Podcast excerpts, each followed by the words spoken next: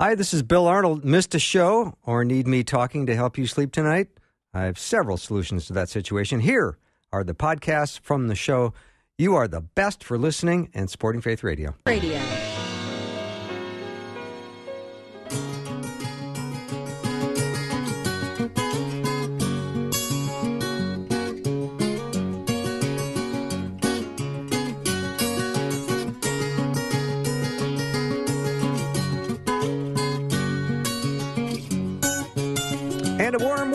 Afternoons with me. I'm Bill Arnold. Thank you for joining me today. I'm looking forward to these next couple of hours together. Hope your day's been going well. Say, I want to mention if you are uh, interested in this, we're going to have a live taping of the show on March 26th. It's a Thursday night. Doors open at 6:30 and the program will start at 7 and run to 8:30. It's going to be with Dr. Peter Kapsner and Dr. Jim Beilby. They'll be my special guests. And it's going to be living in a post Christian world. Now, to get you excited about coming to the event, we'll be serving post fresh coffee and cookies. So it'll be outstanding. So go to myfaithradio.com, get your name on the list. It's going to be a great night. And I'm going to start off today's show with Robert J. Nash. He's written a book called Last Words Seven Sayings from the Heart of Christ on the Cross. Take 60 seconds and bring on Rob. Faith Radio has been a trusted voice for over seven decades, sharing the good news of the gospel, lifting up the name of Jesus, and helping listeners grow in their faith. And while our mission has remained the same, our impact is growing through AM and FM radio signals across the upper Midwest and Hartford, reaching additional listeners online and on the app and on demand. And it's your prayer and financial support that equip us in this mission. So join the team and keep Faith Radio going strong by making a gift today at myfaithradio.com. Faith Radio offers a free resource that will ground you in your faith each week. It's the prayer devotional email, and it's easy to receive. Simply sign up at myfaithradio.com under the subscriptions tab. Then you'll be sent a weekly message with words of inspiration and prayer. It's a wonderful way to connect with God and equip you for the week ahead. Once again, just visit myfaithradio.com, click on subscriptions, and sign up. You'll be blessed by the prayer devotional email.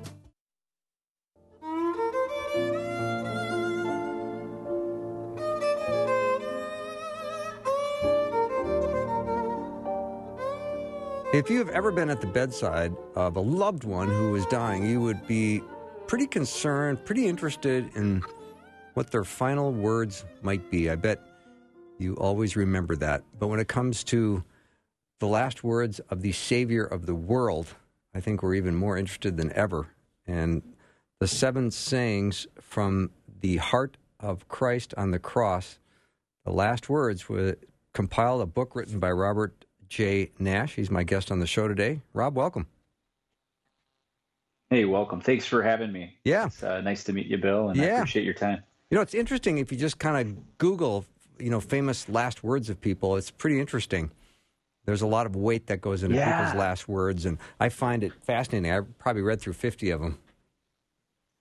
Did you? Okay. Yeah, some are humorous, some are sobering. Yeah. Uh, Christ, I think, are amazing. And so it was fun to kind of put that together and, and meditate for a long time on what he said. Yeah. Um, And so I- that, yeah, I came up with this book. I love the book and I love uh, the topic, and I'm so glad you're on the show. Um, I knew you grew up in Minnesota, and you're now out in Michigan. So, what, six kids? You're a busy guy.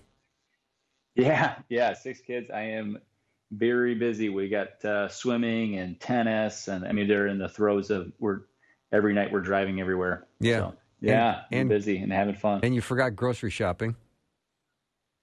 oh yeah, we, hours. I like hours to do grocery That's a lot of mouths to feed. Yep, Yep. yep. But as we look at the uh, the seven sayings from Christ on the cross, and it's so powerful, and you did a really interesting um, job of sort of coming up with a key word for each one of the sayings. And I would I'd love to jump into that today. And as we start to prepare Yeah. our hearts and minds for Lent and for Easter, there couldn't be a better time to start meditating on all of these. Yeah, I took uh, I you know Jesus says seven different things, and I took a word. I'm not great at titles, but I feel like I'm pretty good with words. Yeah. And so I took a key word from the, the sayings to capture what is he saying in that saying, and then explore it in a in a devotional, inspirational kind of way. It's eight chapters, so it's not super long. Um, but I went through and I, I found a key word and uh, and built the actually around some Good Friday messages that I started uh, with a number of years ago, and then extended it to kind of get every saying and then a, a kind of conclusion chapter. Mm-hmm. Mm-hmm.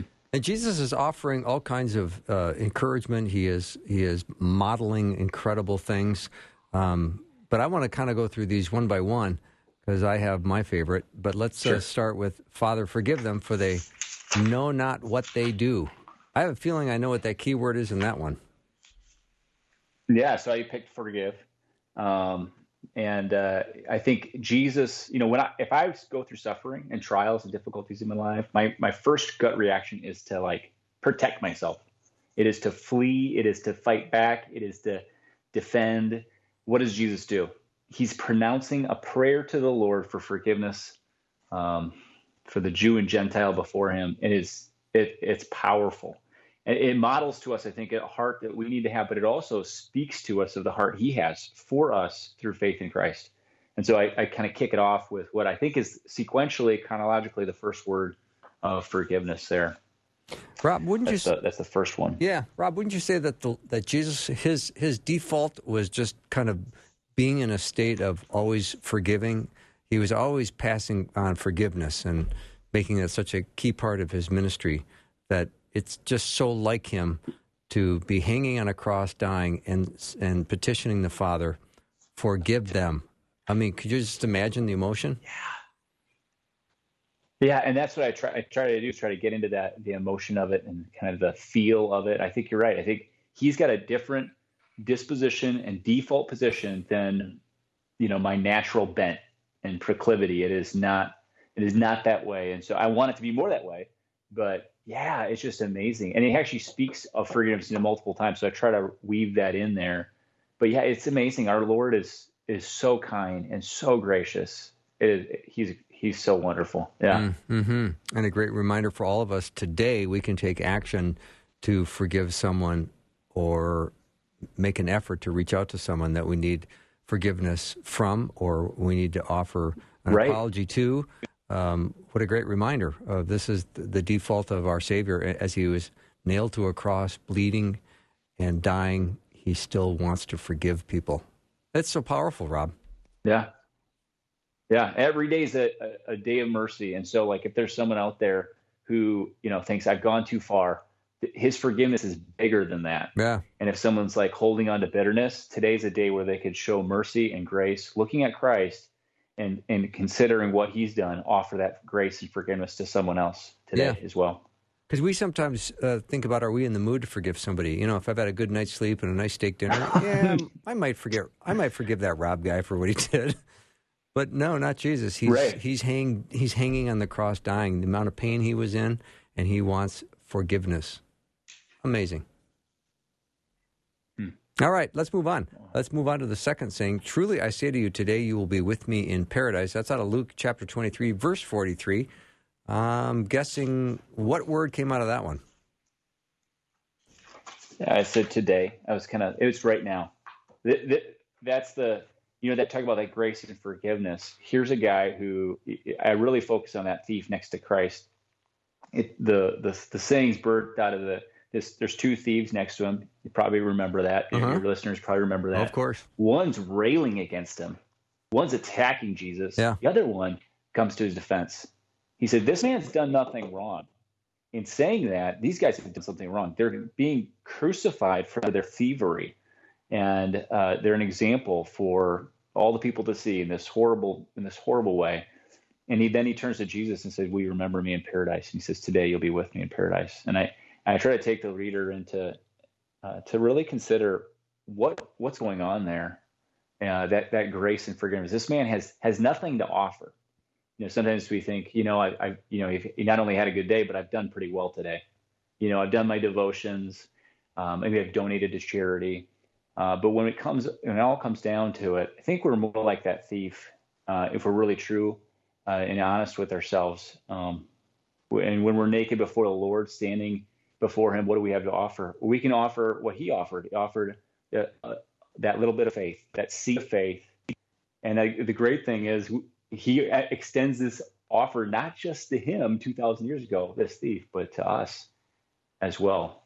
Um, so it says in First John 1 9, if we confess our sins, he is faithful and just to forgive us our sins and purify us from all unrighteousness.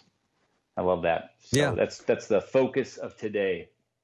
Let's let's put ourselves in the in the mindset of this other criminal being crucified and he says to Jesus, Will you remember me? And you think at that point, there's no one in the world that could help me given my situation. And Jesus, he would look at Jesus and say, Are you saying that there's something for a person like me? Yeah. And it's so powerful to think, yes, that was what Jesus was offering him in that moment. Today, you'll be with me in paradise. Stunning. Mm. Mm-hmm. Yeah, I just yeah, it's it's worshipful, honestly. Yeah. All right, Rob. Let's move on mm-hmm. uh, to the next one. Woman, behold your son. Then he said to the disciple, "Behold your yep. mother." That comes out of John 19. Yeah, and so here, okay, this is the third thing he's saying here, and again, I'm astounded. Where's his focus? Where would be my focus?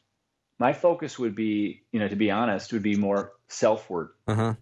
That's again my struggle. I'm a pastor. I struggle with that. Um, maybe, maybe others can relate. Christ, where his focus? It's on this mom, his mom, and and the kind of provision and care for her. There's your son, and then he turns to this disciple, John. Here's your mother. Now, a thing that to note here, John has just betrayed him. Sure, he's at the cross, but where was he when Jesus was being taken away? He went running. Where was he when Jesus said, Could you pray with me for an hour? He was sleeping. And so Jesus offers this kindness, this compassion, this task um, that uh, that is broader than just I think them. I think there's in here an invitation for us um, to see the compassion of the Lord that's extended to us. There, there was one event I bring this up, uh, you know, briefly that that people might remember where Jesus is, is confronted by his mother and brothers. They're there to kind of corral him and hinder his ministry. And he said, You know who my brother and brothers are? It's those who do the will of God. And and so we I think we see expanded here um, that you know the the the the the broad the breadth of the family of God that we have. Um, this familiar familiar relation here, as well as Jesus' compassion to his mom and to this disciple who who probably is, if, if I was in his shoes, thinking pretty low thoughts of myself and not not feeling really good. I'm I'm struggling. I just betrayed my Lord, and here he's dying. You know. So that's what, when I come to behold. That's when I when I think of behold. Look at look at what's happening here. That's yeah. so that was the third chapter. Behold. Yeah, I want to meditate on that just for a second, but let's go to break real quick. Uh, Rob Nash is my guest. We're chatting about his book, Last Words Seven Sayings from the Heart of Christ on the cross. We'll take a short break and be right back.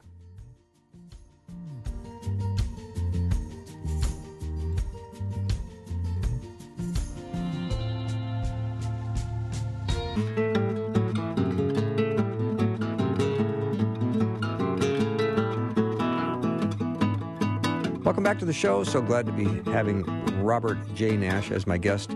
His book is Last Words Seven Sayings from the Heart of Christ on the Cross.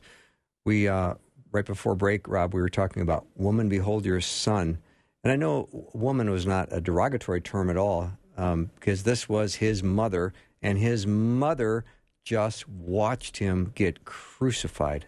Can you imagine? Hmm.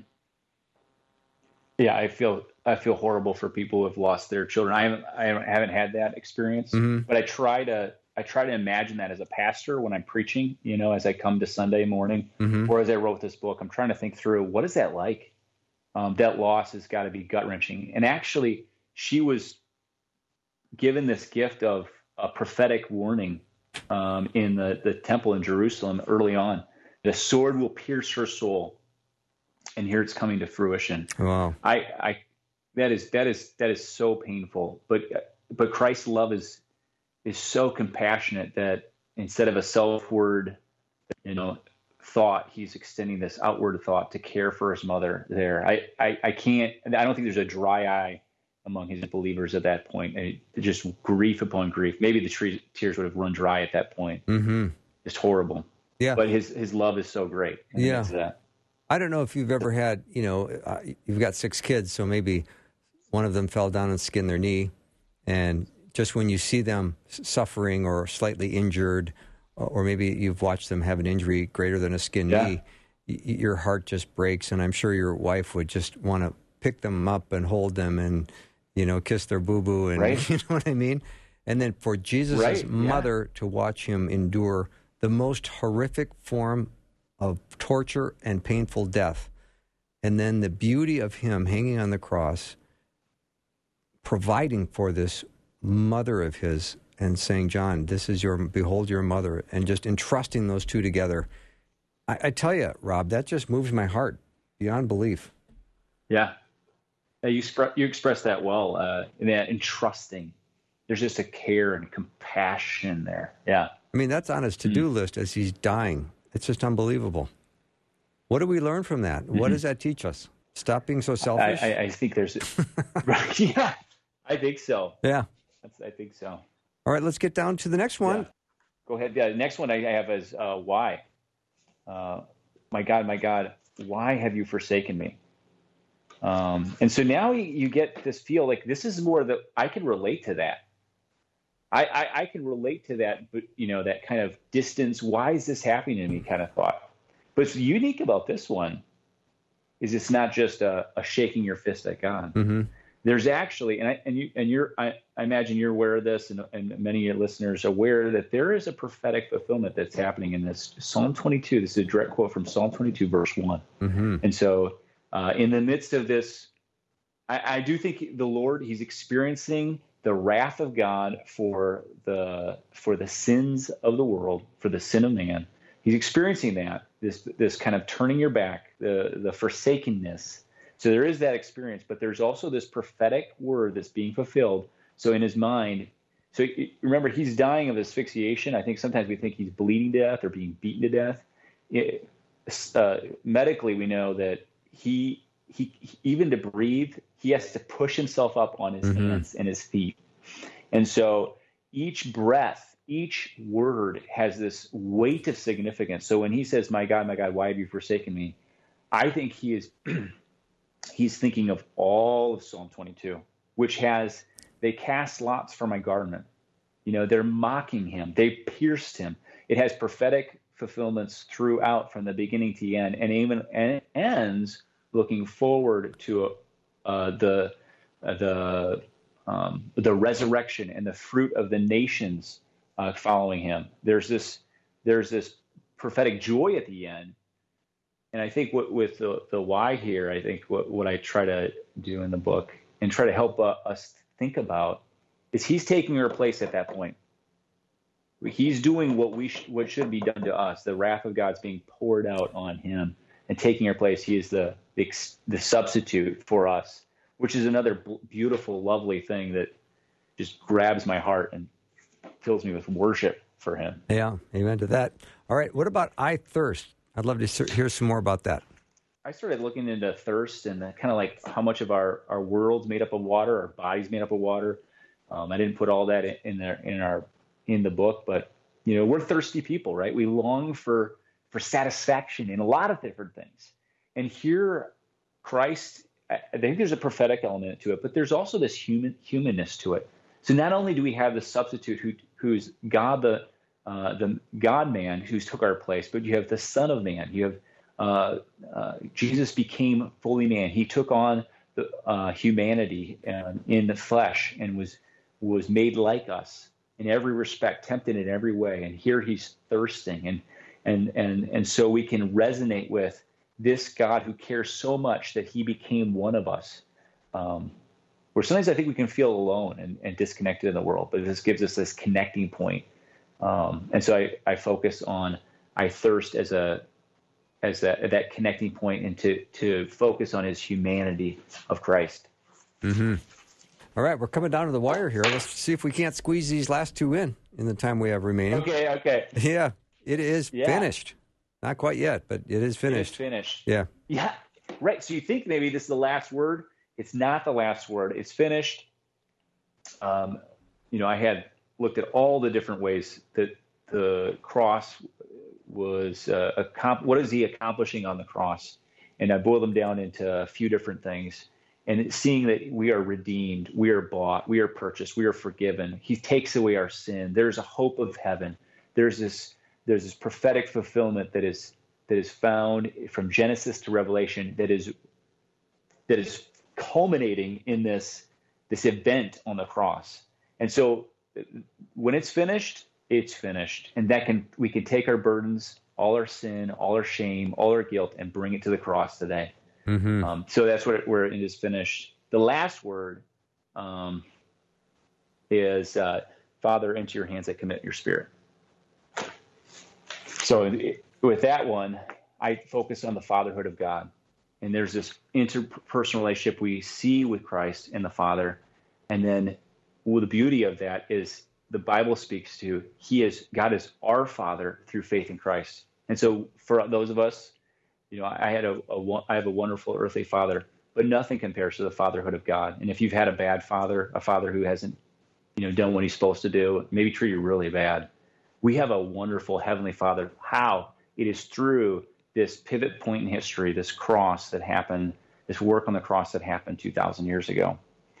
And so that's where that chapter comes in. And I, um, I sum up with kind of like a more of a poetic ending, the kind of a, a conclusion, mm-hmm. summing up the different words of Christ. You know, Rob, I'm, yeah. look, I'm looking over these these sayings, and he starts with "Father, forgive them," but then uh, three later he's saying, "My God, my God," and he ends with "Father." Yeah. Yeah. It's an interesting. Yeah, you, you see that. Yeah. It is. He doesn't say. And I think we see there that. My father, my father, why have you forsaken me? No, there's, and it's that forsaking. Yeah. And so I think there's there you see the the wrath, the judgment. You know, we want justice if we've been sinned against, but there's a justice that isn't in this life that is in the next.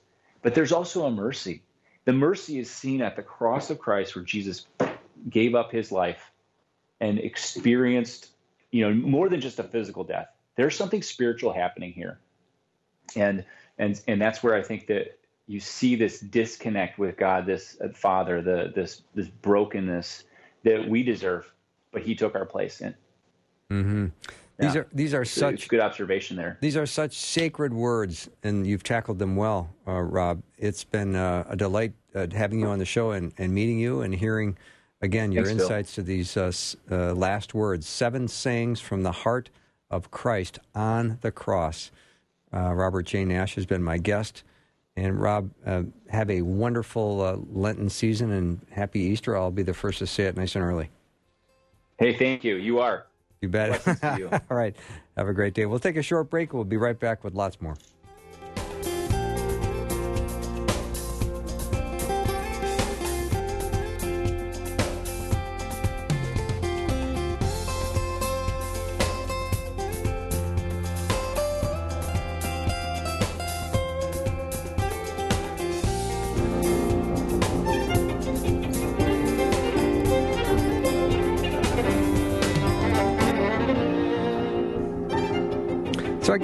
Super Tuesday today.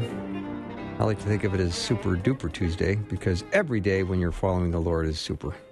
But what's going on politically in the big delegate going to be all these delegates are going to be passed out among all the candidates and frankly I don't know what to make of all that and I need some help so I'm going to go to uh, my starting pitcher, Reverend Ben Johnson. He's a senior editor at the Acton Institute. It was a regular on the morning show when I did mornings, and he got so popular that he started getting better tables in restaurants, and uh, he just got so big that I, I couldn't get a hold of him anymore. Now he's joining us again on the afternoon show. Ben, welcome back.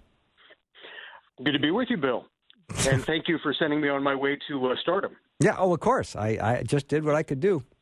All right. So, Ben, let's figure out what's going on. I want to understand uh, this the Bernie Sanders, and he calls it a revolution. The whole thing is a little bit uh, scary to me. As well, it should be. Uh, what he's talking about is a, a, form of organizing social life that's totally antithetical to everything that America was founded upon. So, our founding fathers, of course, spoke about the right to life, liberty, and property, and uh, the pursuit of happiness, the, the, ability to order your own life according to your faith, according to your conscience, and to live in peace with others and enjoy the things that you earn. Bernie Sanders has the exact opposite model that, uh, A, there is no right to life, of course. Uh, the Democratic position is abortion on demand at least until birth, funded by the federal government. Uh, there's no right to liberty. The government will generally direct you, tax you, uh, tax after they tax the income, then they tax the wealth. After they tax the wealth, if you die, they tax the estate. Uh, and there's just simply one tax after another after another. And then there's no right to uh, the pursuit of happiness, particularly with his uh, very urgent willingness to apologize for communist regimes around the world. I mean, he has sung the praises of of like every Marxist regime of all time, hasn't he? Pretty much. Uh, you know, give him this, he's consistent, if nothing else. He yeah. has been a, a, consistent leftist his entire career, uh, a democratic socialist. And in the in the time in which he was growing up, that meant that a you looked up to the Soviet Union before the fall of uh, before Stalin's death, when Khrushchev had the secret speech, and he exposed all of the crimes of Stalinism. The left at that time apologized for the show trials. You had people like Walter Duranty denying they even happened, uh, covering up the Holodomor, the starvation of millions in Ukraine deliberately by the USSR. And then when that dream fell apart, they looked for another savior. So they hmm. would embrace Mao or Vietnam or Cuba. And when he speaks about those, you hear him uh, almost like a, a young child speaking about Babe Ruth or Hank Aaron. Uh, you know, when he looks up to these sorts of regimes.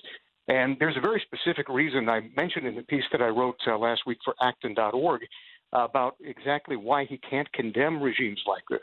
And it has to do with the time that he grew up, which is the Democratic Socialist left during the 1960s and 70s had to distance itself from the Soviet Union, but they still wanted to believe socialism was a moral good.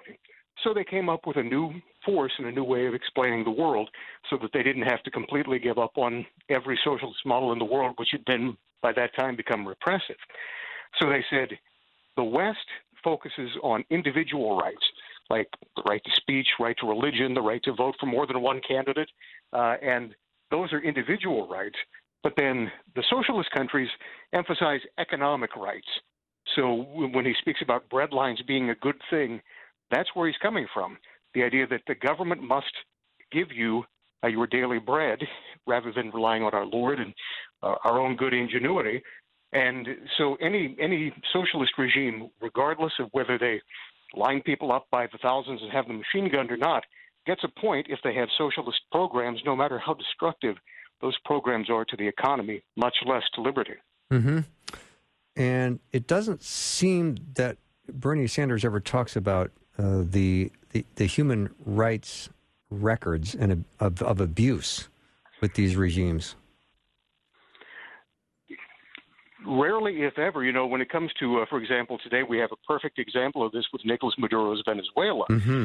And uh, until very recently, he refused to call Nicolas Maduro a dictator. Now, here you have a man who rigged the last election transparently. Everyone on every side understands this was not a free election. You had him machine gunning, gunning down people in the streets who were demanding that uh, the vote be respected. And yet, uh, at the exact same time this is happening, Bernie Sanders says, "I don't know if he's if he's a dictator or not." Uh, in, you know, no freedom of press. Even the distribution of food is being weaponized, to use uh, a phrase that AOC recently used about Christians, because only those who support Nicolas Maduro and the Bolivarian socialist regime that's in power in Venezuela get to eat. Everyone else has uh, the meager food that is available denied them so that it can go to the party supporters. And it's this way everywhere in the world where the government's in charge of food distribution. Uh, it's simply uh, it's a it's not a bug; it's a feature of socialism. So Ben, why, why did why does Bernie have such a favorable view of all of this? I mean, he did tour in the '80s. Uh, would you explain to our listeners sort of what his experience was like and why he walked away feeling favorable about it? Well, he truly did. You know, he went to he went to Cuba. He's he's been to Cuba. He's been to Nicaragua, particularly, and uh, then of course he famously honeymooned with his second wife Jane in the Soviet Union in the late 1980s. And the main reason when he came back, he said, I didn't see any bread lines. I didn't see anyone hungry over there. And of course you wouldn't. The, the entire point of these is propaganda for credulous Westerners to be taken in. Uh, matter of fact, there's a group uh, in the West uh, called uh, Global Exchange, which specializes in these sorts of tours to communist countries. They take them through Potemkin villages where you know, everything is stacked and it looks immaculate because it only exists for the tourists. You never see the real life of anyone, how anybody in the regime actually lives. So they come back, they drink in the propaganda, and they say it's beautiful. Jimmy Carter did it when he was in North uh, Korea back in when he was negotiating what ultimately gave them several nuclear weapons. Uh, when he negotiated that uh, treaty, uh, that agreement, he ended up saying that he was over there and the stores there were stacked as well as the Walmart in Americus, Georgia. Uh, so that's the kind of tour that they get is mm. a, a, propaganda tour. Uh, ben, why is Sanders so enamored with the literacy campaigns? Well, literacy, as I say, you know, he's always in favor of the government providing what Christians, what individuals, what churches, and especially what families and parents should be providing for themselves you know, the primary person who should be educating is the parent, and he should be he or she, the parent, should be choosing the educators and the education that the child receives. So if they want them to go to a, a faith-based school, they would go to one. Uh, instead, in Cuba, places like that, there were literacy campaigns in the 1950s. In fact, in the piece, I linked to an article by uh, a writer, Democrat, by the way, uh, for the Miami Herald, who talks about how her mom was involved in one back in the 50s before Castro came to town, how her mother had to ride. Um, she had to go in a jeep where there were no roads, and then ended up having to take a, a horse up into the mountains. And it's really a moving account. But these literacy campaigns, so called, they would teach people to read, but then they would deny them the right to read what they wanted to read. They would be able only to read pro- communist propaganda. They would teach them communist slogans. It was a form of indoctrination by the state in the guise of literacy. And, you know, we have the same thing today. People go off to college and they think they're well educated, and ultimately they're just getting indoctrinated in the woke ideology of the left. Hmm. I had a, a listener, uh, Ben, that has already jumped on with a question saying, "Is the massive youth support for Bernie a result of liberal education?" It absolutely is.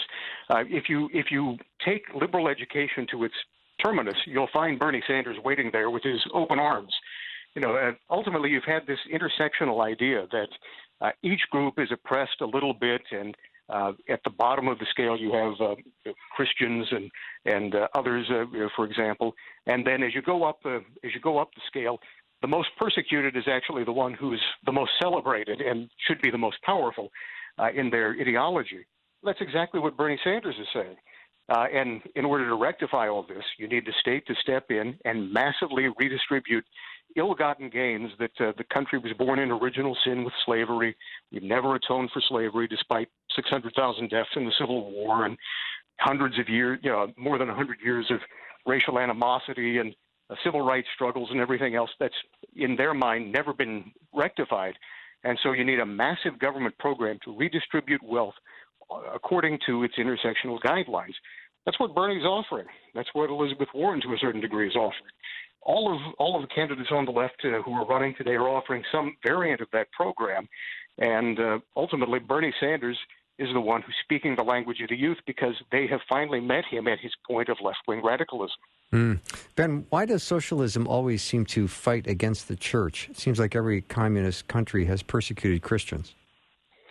It has, and uh, frankly, it's because socialism is a religion. Communism is a false religion. Uh, that's really all that it is uh, and I wrote a, a, piece for our cover issue of uh, Religion and Liberty, which uh, people can get at acton.org, uh, specifically about this. How, as people come to believe in socialism, socialism is a fairy tale. There's no way that you can have earthly equality uh, here on earth. That's the kingdom of heaven, but it's mm-hmm. a utopia. And so, as they come to believe in that, uh, ultimately they look at that and they see that Christianity deals in real world concepts. It says that human beings are equal in the eyes of God, but they won't all be equal in terms of what they make on earth. And God isn't really concerned with what we make. Take no thought of what you will eat or what you will wear. And so they they in bitterness turn against the Christian church and say it's a defender of orthodoxy, it's a defender of the status quo, it's apologizing for the oppressors, and capitalism is a form of oppression. Uh, so when it really comes down to it, the bottom line is they have an ideology that borders on religion, and that ideology recon- reconfirms what Jesus always said, which is you cannot serve God and mammon. You must choose one or the other. Mm-hmm. As government would then get bigger, and it would seem that the goal of government would be to try to uh, have everything being filled by the state, which is really the opposite of America, isn't it? And it's the opposite of uh, what Christians should hope right. for, which is that the state will ultimately displace the church, as it has in not just in communist countries, but even in social welfare states like Great Britain. You know, of course, they have a state church, so it's a little bit different. But over there, the, the Church of England cheered when uh, the National Health Service or the national government in various programs decided to displace Christian ministries. And you end up seeing the result is that you have rationing of health care where Christian ministries would not ration, wouldn't turn anyone away where you have state education that is miseducation in many ways, and in fact uh, says that a Christian point of view is harmful to human dignity. Uh, the, the uh, UK a while back in a ruling said that to believe that God created mankind male and female and called it good is an offense against human dignity. Uh, so you have the state ultimately pushing an ideology, and it it minimizes the church, ultimately the church ends up fading away and a statist ideology replaces it. It is truly a war of worldviews. Mm-hmm. And then, Ben, it seems like you will find socialists borrowing Christian language, like charity and compassion Always. and caring for the poor. I mean, they're they're hijacking language, and it's like um, everything can be done. Every piece of good can be done through the government. Always, and sometimes it's explicitly Christian. I, a lot of people heard Alexandria Ocasio Cortez say that anyone who refuses to do a medical procedure of any kind is uh, no different than a Klansman. Hmm. That they are weaponizing uh, ideology, religious liberty ideology, in order to uh, advance bigotry. And so she's turning Christian, Christian language inside out. For example, she to the transgender person said, I believe that your life is sacred. I believe life is sacred. But she won't apply that to the unborn child. Uh, she will only apply it in cases where it would batter down the rights of people to act according to their conscience. And that's ultimately what it comes down to is, is a question of which God it is that you serve. Uh, for those of us who believe in the true God, we believe that people should be free to live according to their conscience rights. And if people uh, can't receive service from one doctor, they can go to another who has no objections. Mm-hmm. They have the right to do as they like, but uh, they shouldn't be able to compel people to do something that they believe is sinful. And that's really what's on the chopping block here. Yeah.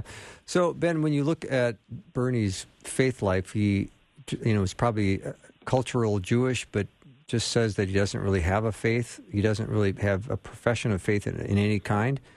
Think America is ready for a leader like that? Well, I certainly hope not, for a lot of reasons. Not not uh, you know because he's culturally Jewish or anything of the like. But I can think of a lot of Jewish people to be good presidents. Oh, absolutely. Uh, whose whose policies I would endorse 100. percent Absolutely. He, he is not the one. Mhm.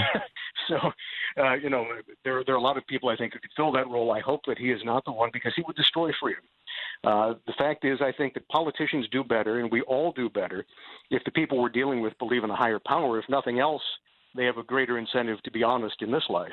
Mm-hmm. Reverend Ben Johnson is my guest. He's uh, from the Acton Institute. That's A C T O N. You go to acton.org to learn more about Ben and his writing. We'll take a little break. We'll be right back.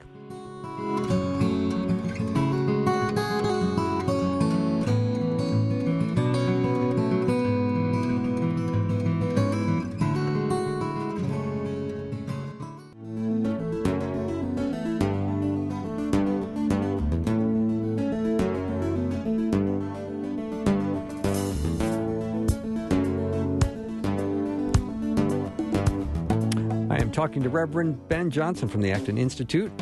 Always nice to uh, get his perspective. Uh, ben, as we chat about Bernie Sanders and socialism, and you start to uh, feel uh, that they will be using terms and and manipulative th- ways of saying, "Well, don't you care for poor people?" Um, and that translates into, "How about you just give the government all your money and we'll take care of it?" Which is not what Christ has in mind for us. No, it's this old fallacy which goes way back, which is the idea that if you don't want the government to do something, you don't want something done. Uh, that's the opposite of what Christians believe. We believe that the government doesn't do it efficiently. The government will, in, whenever the government does something, first of all, it'll establish an enormous bureaucracy. Second of all, it will have terms that have to, by necessity, deal with everybody. You can't deal with a specific person or minister to them, look them in the eyes. And if they're abusing the program, you can't do anything as long as they're acting within the letter of the law. Uh, if they need more than what you're giving them, you can't do that either. So the church can do all of those things, and more importantly, the church can minister to the most important part of the person, which is the soul, establish a relationship with Jesus Christ, tell them that God loves them, cares for them, wants them to thrive in this world, and ultimately, after a long life of serving others, enter into His heavenly kingdom with the angels. So that's that's what the church can offer that the state can never offer. Mm-hmm. And uh, you know, so we have we have that vision, but we're constantly being told that you don't really care, even though we really care more, right. because we want to we want to get our hands dirty and do it and love people ourselves, put our arms around people and embrace them, and walk with them instead of just saying, "Why don't you go down to the government office and get a check?" Right.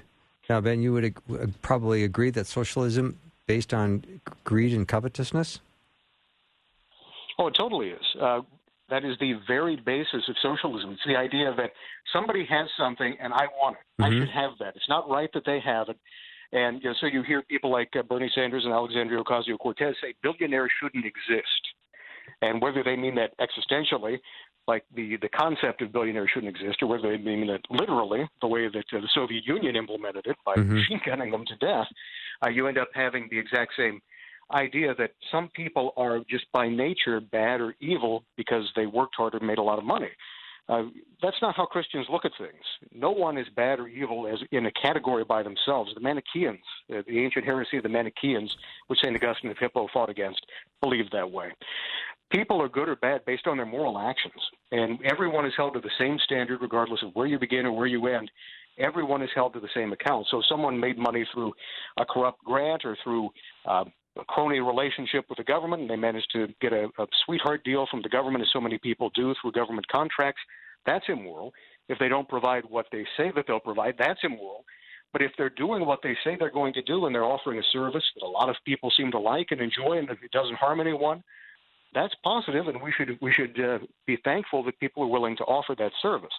But know, socialism is simply based around the idea that other people own things and I want it, and I should be able to instrumentalize the government in taking it from one person and giving it to another uh, for no particular reason except that uh, the government has the power in the uh, the force to be able to do so. Mm-hmm.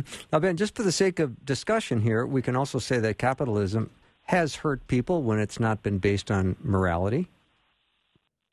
Oh, absolutely. If it's not based on uh, mora- uh, on a moral basis, anything will hurt people. Yeah. And capitalism, I mean, thank God, capitalism produces a great abundance of goods, but it's like the Google search engine. It will bring whatever it is that you ask of it out, which is why capitalism, uh, you know, if, if the greater overarching social values value virtue, for example, then you'll have a virtuous republic and a virtuous capital market.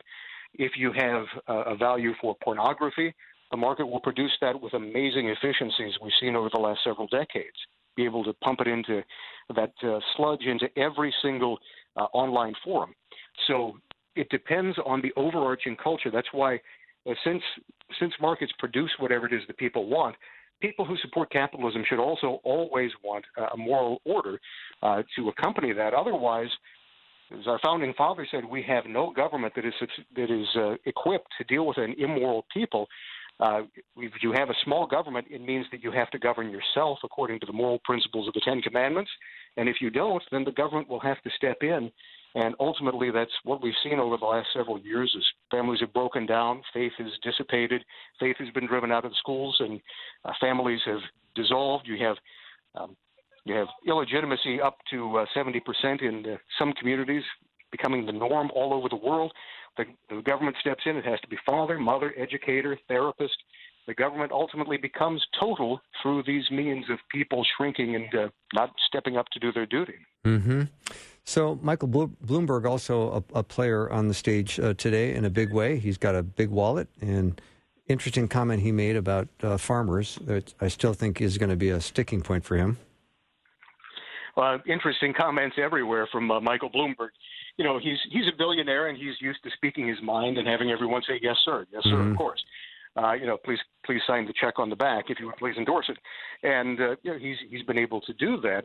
I think what we're going to see today is that um, there there is no state in which he is polling in first uh, that I have seen.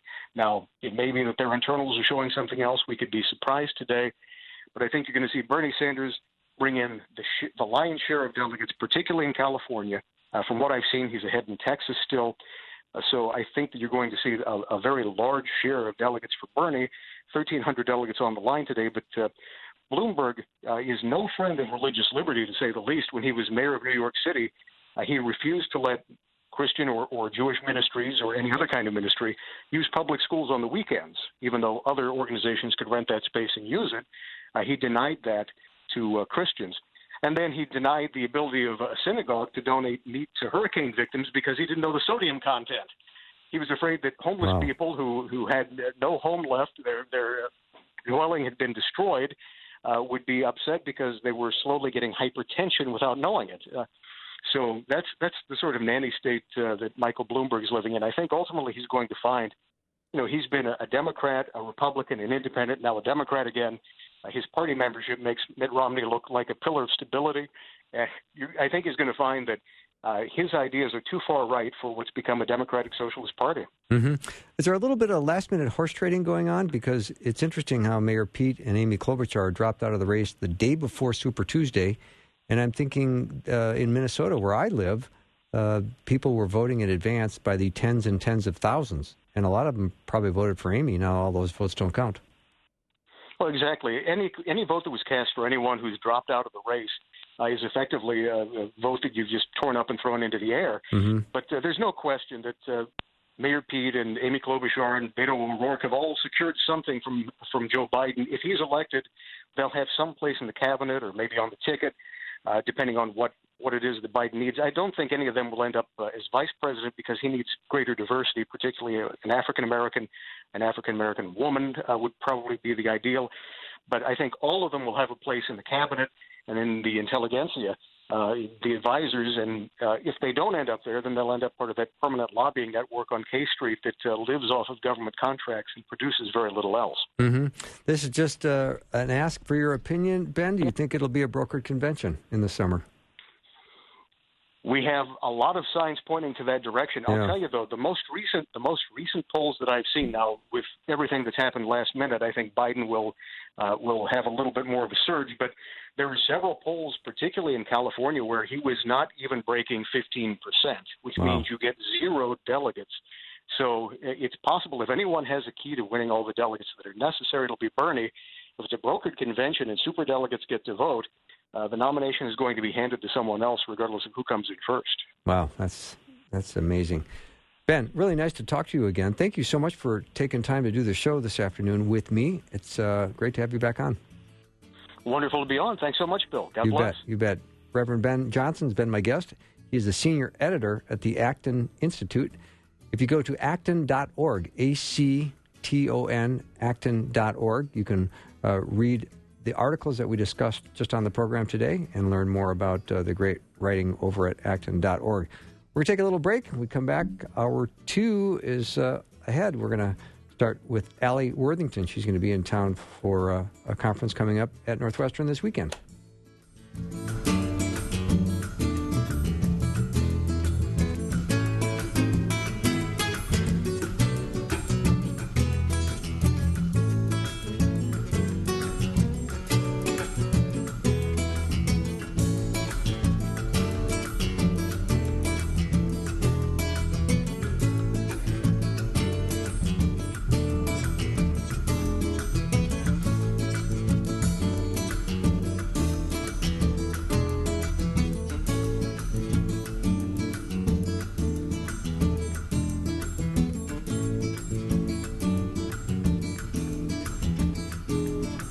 Thanks for listening. Programming like this is made available through your support.